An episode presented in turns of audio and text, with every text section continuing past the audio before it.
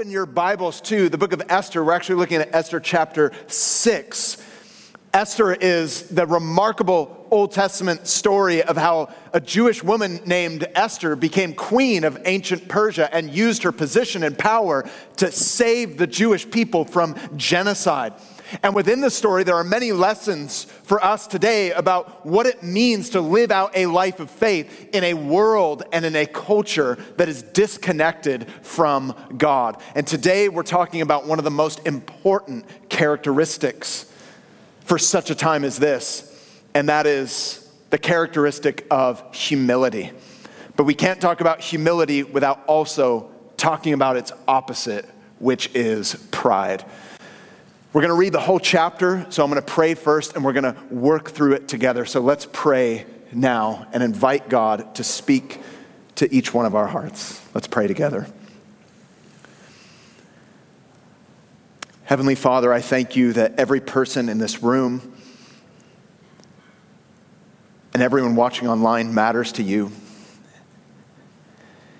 And you want to speak to us. You know what we need to hear. And we pray and ask that you would reveal and remove pride where it exists in our life. And in its place, would you cultivate humility? Would you teach us this morning what that looks like and how that happens in our lives? And I pray for those who do not yet know you.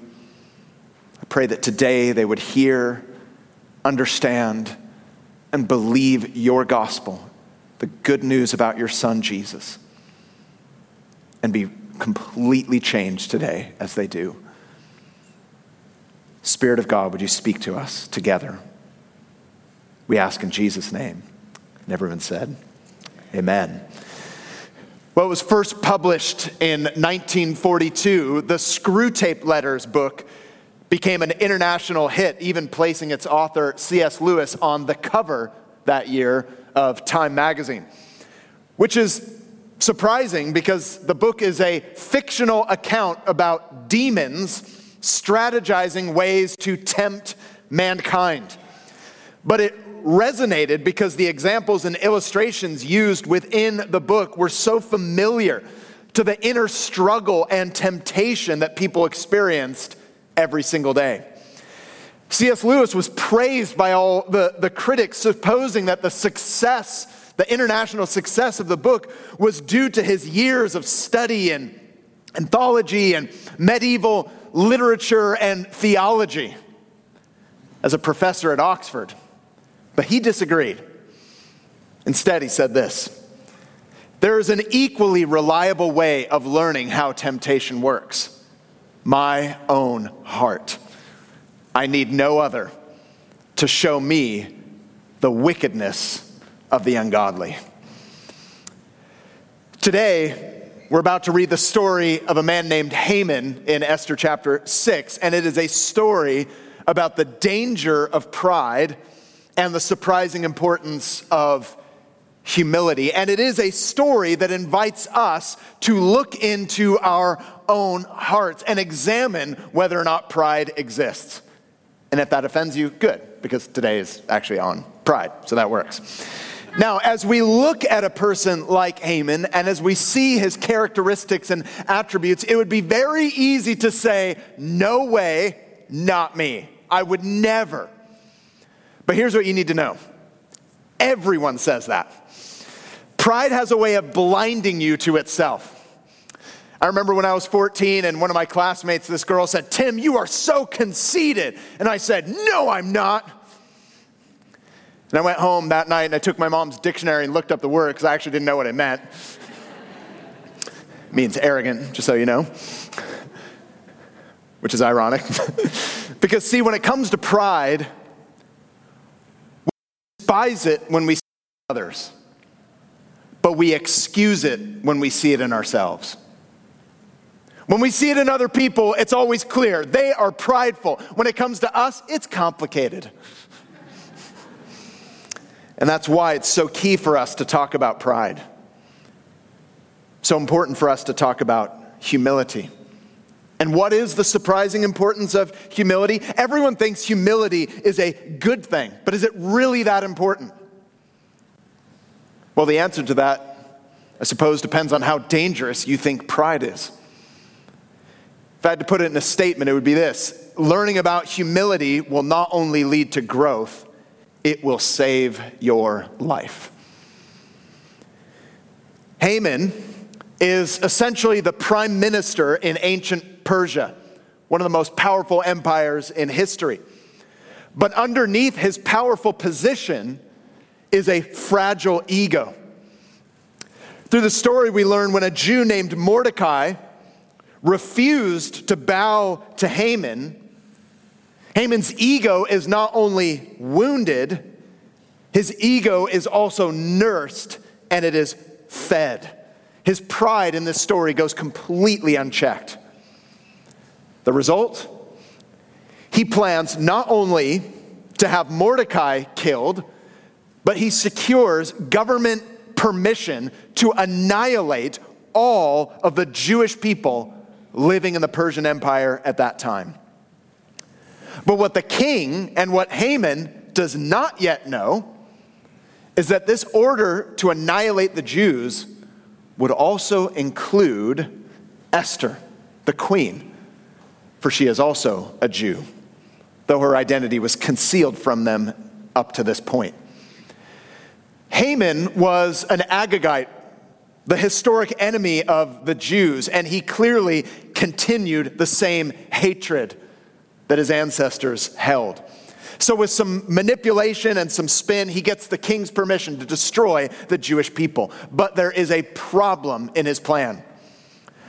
Mordecai, the Jewish man that he wanted to destroy, is about to be honored by the king himself. And what happens in chapter 6 begins what we might call the downfall of Haman. And in this description, we see a man who is arrogant, who is paranoid, destructive, and self obsessed. This chapter is a study in pride versus humility. Now, on the outside, sure, my decisions may look vastly different to Haman's. Your decisions may look vastly different to Haman's. But on the inside, the Bible tells us that we all share this ability to deceive ourselves. And so every one of us must look within our own hearts. In chapter 3, we learn that Haman's order had been published throughout the empire and that the Jewish people would be destroyed, and it was only a matter of months. But in chapter 4 and 5, we learn that Esther is willing to take a huge risk and request an audience with the king. And right now, she's in the process of putting a plan together by inviting Haman and the king to a feast, a banquet, where she will raise the issue. But at this point, it still seems that the odds are against the Jewish people. But behind the scenes, God is at work once again to bring about a remarkable deliverance for his people. And the turning point just happens to be a sleepless night for the king. Look at verses 1 to 4 of Esther chapter 6. That night, the king could not sleep. So he ordered the book of the Chronicles, the record of his reign, which I find funny, by the way. He's like, I can't sleep. Can you come tell me all the great things that I've done? It'll help me sleep. To be brought in and read to him. It was found recorded there that Mordecai had exposed Bigthana and Teresh, two of the king's officers who guarded the doorway, who had conspired to assassinate King Xerxes. What honor and recognition has Mordecai received for this? The king asked. Nothing has been done for him, his attendants answered. So here we have King Xerxes. He couldn't sleep. So he has some reading brought in, and he learns of Mordecai's act in chapter 2, where he informed the palace about a plot that he overheard to assassinate the king. What has been done for this man? Nothing, the attendants reply. Well, these acts of loyalty must be rewarded, but how? He seeks counsel. And where does he seek it? Verse 4 and 5. The king said, Who is in the court? Now, Haman had just entered the outer court of the palace to speak to the king about impaling Mordecai on the pole that he had set up for him. His attendants answered, Haman is standing in the court. Bring him in, the king ordered. And in a twist of irony, Haman was just about to tell the king that he wanted to impale Mordecai publicly so that he could go on enjoying his life. And just at that moment, he was called upon by the king for his advice on what should be done to honor a person who has saved the life of the king. Little did he know that the man the king wanted to honor is the very man that he sought the king's permission to destroy. And the rest of the narrative reveals our lessons. There's three, and there are three sets of contrasts about pride and humility. And they show us what pride and humility look like, where they lead, and why. And the first is this pride puts you at the center, but humility moves you from the center.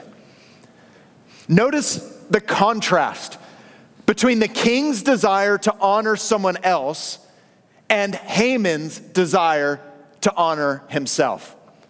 Look at verse 6. When Haman entered, the king asked him, Haman, what should be done for the man that the king delights to honor? And now Haman thought to himself, Who is there that the king would rather honor than me? I mean, it's almost laughable. Haman just interprets every scenario every situation he's in as it pertains to himself. The king's like, hey, who should I honor? And within himself, he's like, well, the king's obviously talking about me. Which shows us our first lesson about pride. Pride puts you at the center of everything. That's what pride is. Pride is radical self centeredness where you evaluate a circumstance. You are constantly making calculations in regards to your own ego. Thinking to yourself, well, what do I get out of this? How will I be viewed in this situation? Some of us, our relationships right now, our friendships, working relationships, depend, they stand or fall depending on what you get out of it. Now, here's an important clarification. We're all tempted with self centered pride, but in different ways. Not all of us will walk into a room and say, Well, I am clearly better than other people, though some of us might. But have you ever stopped to think that another form of pride is not just arrogance, but also insecurity? See, arrogance is the attitude of your heart when you walk into a room and you say, Well, I'm better than these people. But insecurity is you going, I'm inferior to these people. You might say, Wait a minute, what does arrogance and insecurity have to do with each other? What do these two attitudes have in common? Well, what they have in common is this both arrogance and insecurity are two attitudes that are totally focused on the self. Both arrogance and insecurity are both not only focused on the self, they are also forgetful of God. Many of us struggle with insecurity, but have we ever stopped to wonder whether or not that is actually a form of pride? Because in that moment when we're just being controlled by our own security, we're not only focused on ourselves, we're forgetting what God has said. God has said you're His creation. If you're a believer in Christ, God has said you are adopted, you are accepted, you are beloved, and yet you walk into a room and you're not remembering those words of God over you. You're measuring yourself according to the other people in the room. Well, yeah, I know God says this, but what's really important right now is how I relate to these people. And we actually see both arrogance and insecurity in the story of Haman. Haman walks into a room assuming that he's better, but he also walks into a room with fear, wondering whether or not he's inferior. The point is, you were never meant to be at the center of the world's story. Pride asks, Who will honor me? Humility asks, Who can I honor? Now, there's a few questions for my heart and a few questions for yours. When you are overlooked, do you find yourself becoming angry? Maybe at work, somebody else gets the raise when you think you deserved it first. What's the story you tell yourself in that moment? Or when somebody else is noticed and you are not. You're like, oh, I can't believe they got that position and I did not. I can't believe it. I can't believe that, that I was not recognized for my act of service. I mean, friends, let's be honest. This happens even in the church. You sign up to volunteer, maybe you weren't chosen, and you're like, how dare they? Don't they know I am a bastion of spiritual gifts? An arsenal of holiness available to serve the people, and I was not accepted? How dare they? I can even play the tambourine, and I was still not accepted. How many times have we been consumed with anger when we are overlooked and somebody else is chosen instead of us? Or to put it another way, how does your heart respond when another person succeeds? Do you find yourself becoming jealous? Do you find yourself when somebody else is, you know, promoted above you or at school they're doing better than you, do you find yourself within your own heart instantly making a case for why they didn't deserve it. It happens all the time at work. Like, you think you're doing a good job, you think the raise is coming in, somebody else gets the raise, and you're like, oh, they're employee of the month. And you're like, wow, how did that happen? I mean, nobody knows. It was a miracle, maybe a mistake, but hey, you got it. Employee of the month. Who thought? Who knew? I deserve that. When someone else succeeds, do you find yourself becoming jealous? Or here's another question Are you controlled by the fear of failing? Now, let me be clear failure is never fun. But when you are controlled by your fear of failure, it is a sign of pride. It's an attitude of the heart that says, hey, I'm not going to do anything unless I know that I will come out looking like a winner. And that will often keep you from opportunities. That will often keep you from an opportunity right in front of you. Like, hey, I'm not going to do this unless I can safeguard how I'm going to look when I do it. Because I've got to come out looking like a winner. Or here's one more. This is fun, right? It's fun. When good things come to your life, when blessings come, do you find yourself being grateful or entitled? Maybe God provides for you or for your family or for your friends, like something that, that you knew you, you needed in that moment. When it comes, when it arrives, do you find yourself being so grateful, like, oh my word, I can't believe, thank you, God? Or are you like, well, well, well. Look what God decided to finally do. I mean, I know you always come through according to your timing, which is also known as late, but it's fine, you know. I won't hold it against you, God. I mean, let's be honest this morning. What is the posture of our heart when blessings come? Is it gratitude or is it entitlement? as if we're taxpayers with rights. Like, hey, I, God, I paid my holiness taxes. I went to church this morning. Where's my stuff? Right? I, I want, I want the romantic relationship. I, I want the pay rise. I want this new opportunity in my career. Where's my stuff, God? When blessings come, do we respond with gratitude or entitlement? All of these are examples of putting yourself in the center of the story. By contrast, humility moves you from the center. And there's even some practical ways that we can walk in this, even this, this week, ways in which help your heart. For example, when someone else is blessed, maybe it's someone that you struggle with jealousy of or you're in competition with, whatever stage of life you are in, when that person is blessed, praise God for it. Just try it this week. When somebody else is blessed and they get that blessing, just in your heart say, God, thank you for blessing that person. Just pray it. It's so good for your heart. It's not easy to do. Sometimes you're like, oh, God, just oh, thank you for blessing that person. Thank you. But there's more. When somebody else is blessed, praise God for it. But you can also do this. It's also good for your heart. When somebody else is blessed, not only can you praise God for it, ask God to bless them even more. Works wonders for your heart. God, thank you for blessing them, and I just pray that you would bless them even more. And you want another one? It's good, right? I know you do. Here's another thing. Not only can you praise God when someone else is blessed and you are not, not only can you ask God to bless them even more, but third, you can offer to help. Hey, God has blessed you. God, would you bless them more? And God, would you use me in their life to be another blessing? I'm going to offer to help and to serve that person.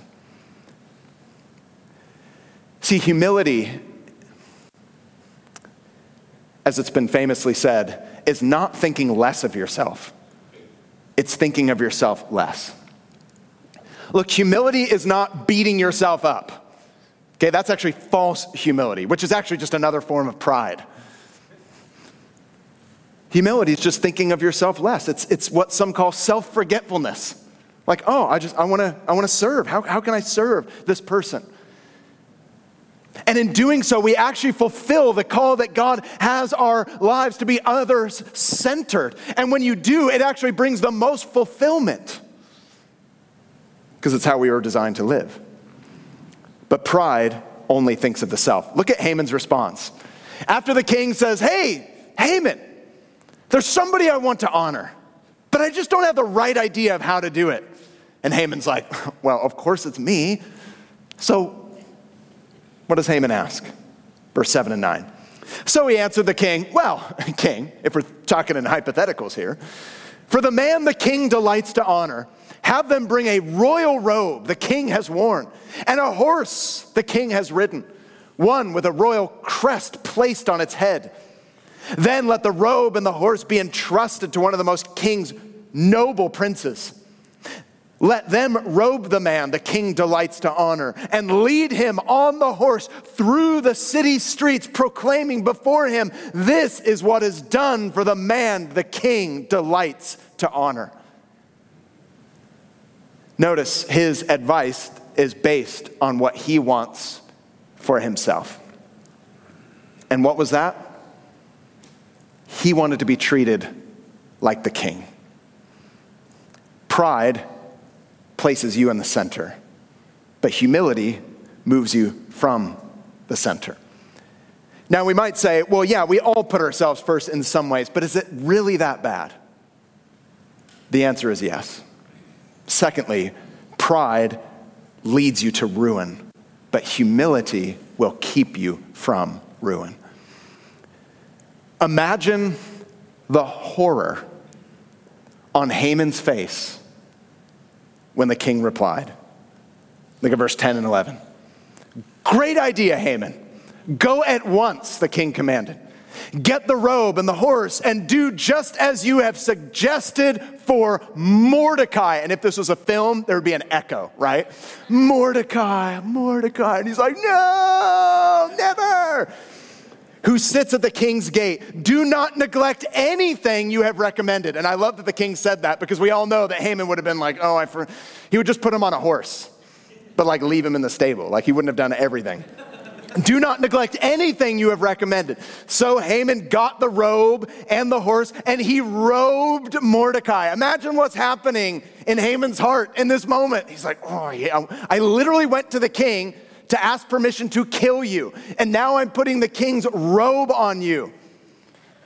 And to go even farther, verse 11, and led him on horseback through the city streets, proclaiming before him, and I do wonder how Haman said this this is what is done for the man the king delights to honor.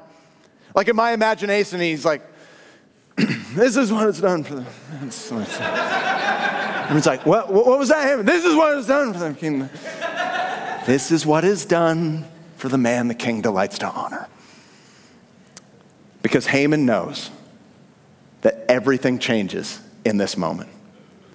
Because once the king finds out that his wife and his queen is Jewish and that Haman ordered their destruction, it is the end of the road for him. More on that next week.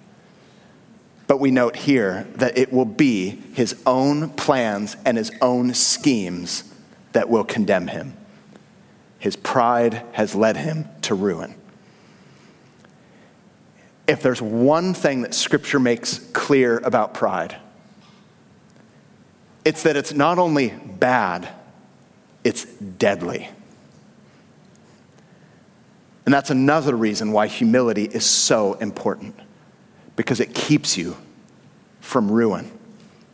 How does our pride lead to ruin? Like, how could it be that bad? Let me just give you three examples. First, pride is a blinder to your faults. Pride acts like a blinder to your faults. In other words, pride will keep you from learning from your mistakes. Notice, never once in this story does Haman ever consider that he could be wrong. It's not even a question. He's always just looking to control the circumstance or figure out how to work things in his favor. Never once in the story does he ask, like, hey guys, is it good to annihilate the Jewish people? Hey guys, I built this pole to impale Mordecai on it in front of my house. Do you think that's a good idea? Like, should I do that? Is that wrong? Never once does Haman consider that what he's doing is wrong. See, here's what happens when pride wells up in our own hearts. The people that correct you and maybe even love you, you begin to resent them for their correction. Like, how dare you correct me? Like, and let me be honest, correction is never fun, right? Who enjoys correction? Don't raise your hand. like, yeah, correct me again. How many ways was I wrong? Tell me again. It's not fun but it's good, it's right, it's necessary. But some of us, we allow pride to come into our hearts where we're just like, you know what, forget about it. I don't even want to hear it. Which, by the way, is code for I do not want to learn from this situation. If there were ever subtitles on the arguments we have with our friends and our spouses and whatever, it's like, oh, just stop. We don't need to talk about this now. The subtitle would be, I do not want to learn from this situation. Pride conceals itself. The more prideful you become, the less aware of it you are. I mean, think about it. The other more obvious evils are hard to deny. So when you're stealing, someone's like, You're stealing. You're like, Wait, what? Oh, right, I'm stealing from a store right now. oh, just slipped me by. I didn't see it. Other more outward evils are fairly obvious. But the attitudes of the heart, especially pride, are often undetected because pride is a blinder to our faults. Secondly, pride is a defender of your ego. You justify your actions, you justify your decisions. Notice throughout this account, Haman is always justifying his decisions. He's elated when he receives praise, he's angered when he's challenged, and he's depressed when he's not rewarded. So when someone challenges you, when someone corrects me, you might manifest it in different ways. You might just try to ignore them in more passive aggressive ways, like I might be tempted to do. Or some of you, you lash out at them. But the one thing pride will not allow you to do is to repent, which means to turn around. Now, sure, it is socially acceptable, especially in the, the workplace or in school, to accept your faults. But it's always done with a little bit of passive aggressive tone to it. Like, oh, yes, I totally own my, my mistake. But of course, it wouldn't happen if it weren't for management. Or it really wouldn't happen if it weren't for my coworker. I mean, that's the real problem. But totally, I hold my hands up. Pride defends the ego. But the deadliest reason that pride leads to ruin is this pride is an opposer of God. By definition, pride puts you at the center. Only God is supposed to be in the center. When you put yourself at the center of the story and you're on the stage and God is a mere stagehand, you're actually opposing God. It's interesting, the author of this story points again and again to the ancestry of Haman. He was an Agagite, which we said earlier were the historic enemies of the Jews. For the Jews were the people who believed in the one true God. They hated this. Haman is an embodiment of it. It's the attitude of the heart that places itself in the center and it leads to ruin because it opposes the very author of life himself. And notice that both humility and pride, they're important to know even now because both attitudes are a foreshadow of future events. If there's pride in your life, you get a clue as to where that person is heading. Likewise, if there's humility in your life, you will also get a clue about where that person is heading. Both attitudes are a foreshadow of your future. Just like birds returning to the trees before summer, or clouds moving in the distance before the rain, or like the shadow of a person falls before they walk through the doorway, pride and humility come before destruction and honor. So, if someone's life is going to end in destruction, it will not happen by surprise. Pride will go before. The warning signs will be loud and clear. By contrast, when honor visits your life, the foreshadow is humility. There will be signs before the events. And God, in His love, encourages now humility because of that and warns us about pride now, today, this morning, because he knows where it leads. Pride will lead to a fall. Humility will recognize this. And so this morning, friends, we need to ask where is there pride in us? in what areas of my life am I living out of pride? Is it my marriage? Is it my parenting? Is it my friendships, my relationships, school, work? And it's an important question to ask because if there's one thing that could cause the greatest damage to our lives and to our church, it's pride. In 2021, I've been reflecting on this this week. We've been talking a lot about all the dangers outside of us and outside of the church. And of course, they are real and they are there.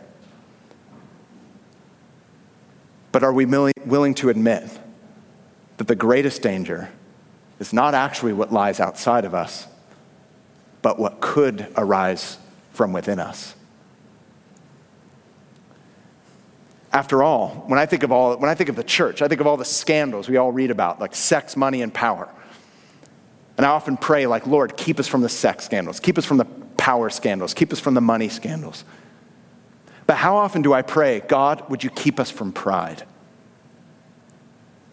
How often do I pray, God, keep me from pride?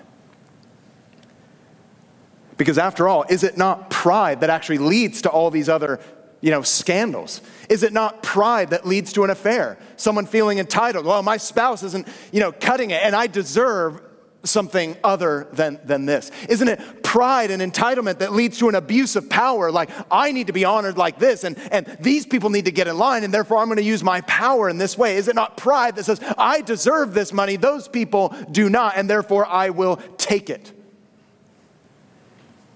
Is it not pride that fuels these attitudes.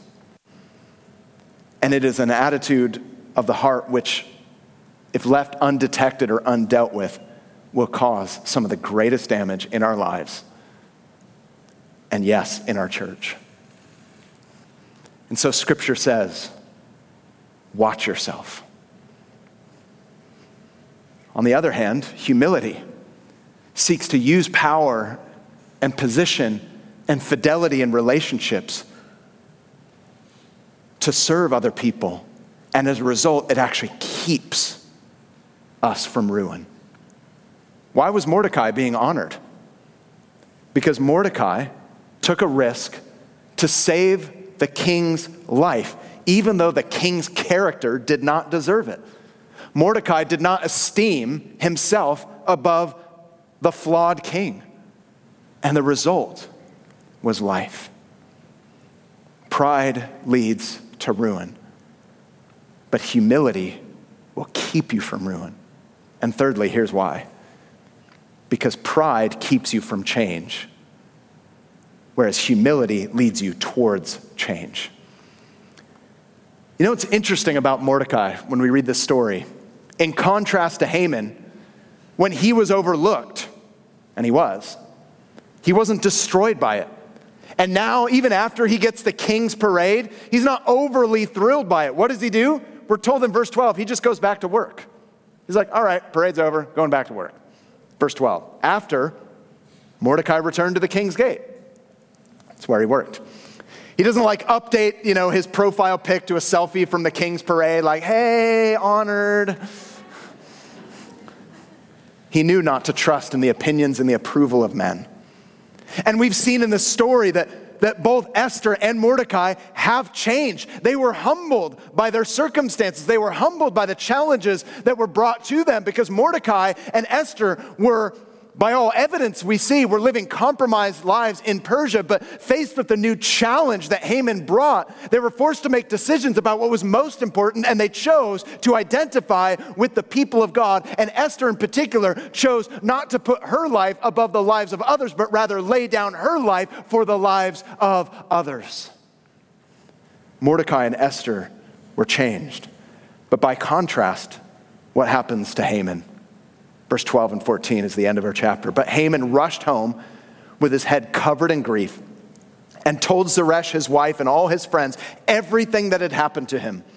His advisors and his wife Zeresh said to him, Since Mordecai, before whom your downfall has started, is of Jewish origin, you cannot stand against him. That's interesting. You will surely come to ruin. And while they were still talking with him, the king's eunuchs arrived and hurried Haman away to the banquet that Esther had prepared. Haman is full of sorrow, but tragically, there is no change. Why? His pride keeps him from change. This is what the Bible calls in 2 Corinthians chapter 7 sorrow without repentance. Sorrow with repentance leads to salvation, Paul says, but sorrow without repentance only leads to death. Sorrow without repentance is where you grieve the consequences of sin, but not the sin itself. In other words, you're sad that you got caught, but you're not sad about what you did. That happens all the time. Some people get exposed in the affair or the stealing or the lying or the cheating or whatever it might be, and they're grieved over it. But for many, they're more grieved that they got caught than they are that they did it in the first place. Notice with Haman, even his grief is all about Haman. It's not about God and it's not about others. And it's a warning for us. Pride keeps him from change. It's a reminder to us, friends, to when God is convicting you, making you aware of something that needs to change in your life, that we don't say, I'll deal with it later. Not now. I don't want to deal with it right now. Just forget about it. As we'll see in the next chapter with Haman, tomorrow is not promised to you, and tomorrow is not promised to me. Haman lives in pride, and God will oppose him. But there is good news. Mordecai, on the other hand, has chosen the path of humility, and God will lift him up. And the events of this, this person who was in the shadows and who risked his life for a flawed king is now put on the horse when his enemy is the one parading him around in the, the, the city. God would lift him up. In the end of the chapter, Mordecai gets what Haman really wants the royal robe of the king's delight. And that's what it was. The robe was a sign of delight. And what we see here, friends, is a great reversal has taken place. And it highlights a theme that we see through the whole Bible this great reversal that takes place. On the one hand, yes, there is a warning, but on the other hand, there is also good news. Let me give you a few examples. The book of Proverbs, chapter 16, says, Pride comes before destruction, and an arrogant spirit before a fall. Better to be of lowly spirit with the humble than to divide plunder with the proud. Jesus says in Luke chapter 18, For whoever exalts himself will be humbled, but the one who humbles himself will be exalted. The book of James says, Humble yourselves before the Lord, and he will exalt you. The apostle Peter says, Humble yourselves, therefore, under the mighty hand of God, so that at the proper time he may exalt you. Church, humility leads toward change because humility is the attitude that receives from God. If you remember nothing else, remember that. Humility is the attitude that receives from God, and God is the one that brings the change. See, here's the good news. The way to deal with our pride is not to put in extra effort to try to deal with our own pride. The way to deal with pride is to come to God. The way to deal with pride is to receive from God. It's to pursue the path of humility. And we actually see the greatest demonstration of all of humility in the person of Jesus Christ, who himself did not need to change because he's the Son of God, fully God, fully man, who came into our world 2,000 years ago. But he did lower himself in order to change us. In order to rescue us from the destruction of our own pride, God actually reversed places with us. That's what the gospel is all about. We deserve death on a cross, but Jesus took it in our place. He deserves to be exalted. But the gospel says that in a twist, we are raised up with him. And in that, Jesus is the opposite of Haman. Haman wanted to destroy people, but Jesus came to save people. Haman would not offer forgiveness for anyone, but Jesus offers forgiveness for everyone. Haman tried to raise himself up and was taken down from glory into death. But Jesus humbled himself all the way to the cross and was raised from death to glory. And it is because Jesus did this that a redemptive reversal can take place in every single one of our lives today.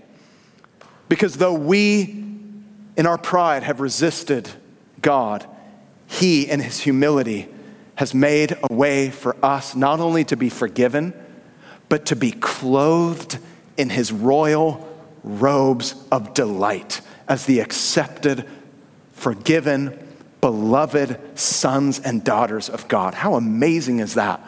This reversal of fortunes is exactly what it is for us, and it's only because of Jesus.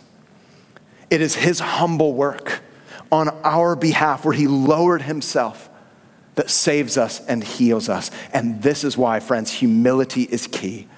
Because humility is a posture that receives from Jesus. And in doing so, we learn to reflect Jesus. Paul says that in Philippians chapter 2.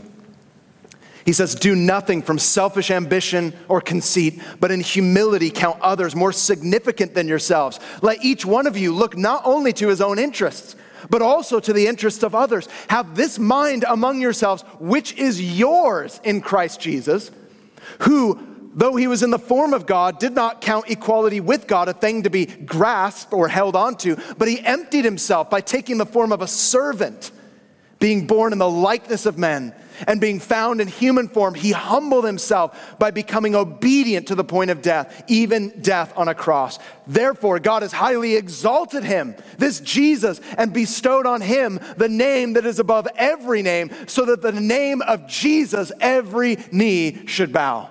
Because, friends, what we learn in God's economy, the way up is actually the way down. And we see this in Jesus. Down he came from heaven to earth. Down he came from king to servant. Down he came from life to death. But up he rose from the grave. Up he ascended into heaven and right now ever lives to intercede on your behalf so that you and I today can repent and we are forgiven immediately as though we never had any pride or never had any sins as his beloved children of God. And that is the gospel truth. And that is worth celebrating. And so this morning, as we respond right now, the way for our pride to be healed is by looking to the humility of Jesus. See, of course, the answer to our pride is not by focusing on our humility, like, oh, I'm so humble, because that would be actually prideful, ironically. Right now, it's about receiving from Him. What does humility look like right now? Humility means confessing our sin. What does humility look like right now? Humility co- means coming, receiving prayer and asking God to move, asking for his power and his strength and his healing and his wisdom. Humility is coming forward and taking communion, eating the bread and taking the cup, remembering Christ's body broken for you, his blood shed for you. What does humility look like right now? It means singing and delighting in God. Because in his grace, he not only forgives us, but he delights in us. It's about receiving from Him. It's not just about focusing on how bad our pride is, it's about receiving His forgiveness, receiving His love, receiving His power, receiving His strength. If you're here and you're not yet a Christian, it begins with you confessing your need for a Savior and trusting that Jesus is yours. Believing today that He died on a cross for your sins and that He rose again on the third day to give you new life. If that's you, I agree, or I invite you to agree with God and say, God, save me. Save me today. I receive your forgiveness and know this morning that He delights in you. And, church, we respond by receiving from Him. If pride is about glorifying myself, humility is about glorifying God. And we have an opportunity to do that right now. And the good news is that because we are so loved, you can make the right decisions this week without it being all about your ego.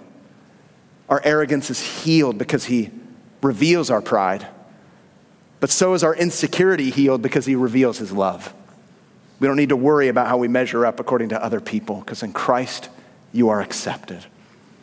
So Jesus delights in us to forgive us and to share His place with us. Are we delighting in Him? Let's humble ourselves and receive from Jesus right now. Let's pray and watch him work. Heavenly Father, you know the areas in which we need to confess, the areas in which we need healing. And we ask right now that you would do that by shining your light on these areas of pride, knowing that you do not do this to condemn us, you do this to heal us because you love us. I pray that we would freely and gladly confess our pride this morning, knowing that forgiveness is guaranteed because of the finished work of Jesus on the cross. And I pray that we would delight in you, rejoice in you, and come to you for our needs. Receive from you the power, love, strength, and direction we need. God, I pray that nothing would hold us back this morning from receiving from you. And if there's anyone here who has not yet accepted you, I pray that right now they would. That they would pray from their own heart and just say, Jesus, save me. May your spirit move right now, we ask in Jesus' name. Amen. Friends, we have an opportunity right now to, to go in the opposite of direction of pride. And the good news is that humility is all about delighting in God and receiving from God. It's not about all the effort that you can muster up or you got to work something out in order to come to God. He's already made a way for you. So come forward right now. The men and women are to my left, and in a few moments they'll be here to my right. They're going to be wearing the prayer lanyards. Just come up and pray, receive from God. Ask for prayer where it is that you need change, where you need healing, where you need direction, where you need strength, where you need provision. Come and ask. Let nothing keep you from coming and asking and receiving. We can come now to the carpets. We can lift our hands. We can get on our knees and say, God, I want to delight in you. Because that's how we experience healing. We can come and we can take communion celebrating the finished work of Jesus Christ, his humility, praising God that this is the source of our salvation. If you're a Christian, come forward and celebrate communion today. And let's lift our voices, let's lift our hands, and let's sing from the bottom of our heart. Because humility is about delighting in the God who, in His grace, delights in you in Christ. It doesn't get any better than that. So let's press in right now. Let's not be spectators. Let's be participants in what the Holy Spirit wants to do right now. Let's respond.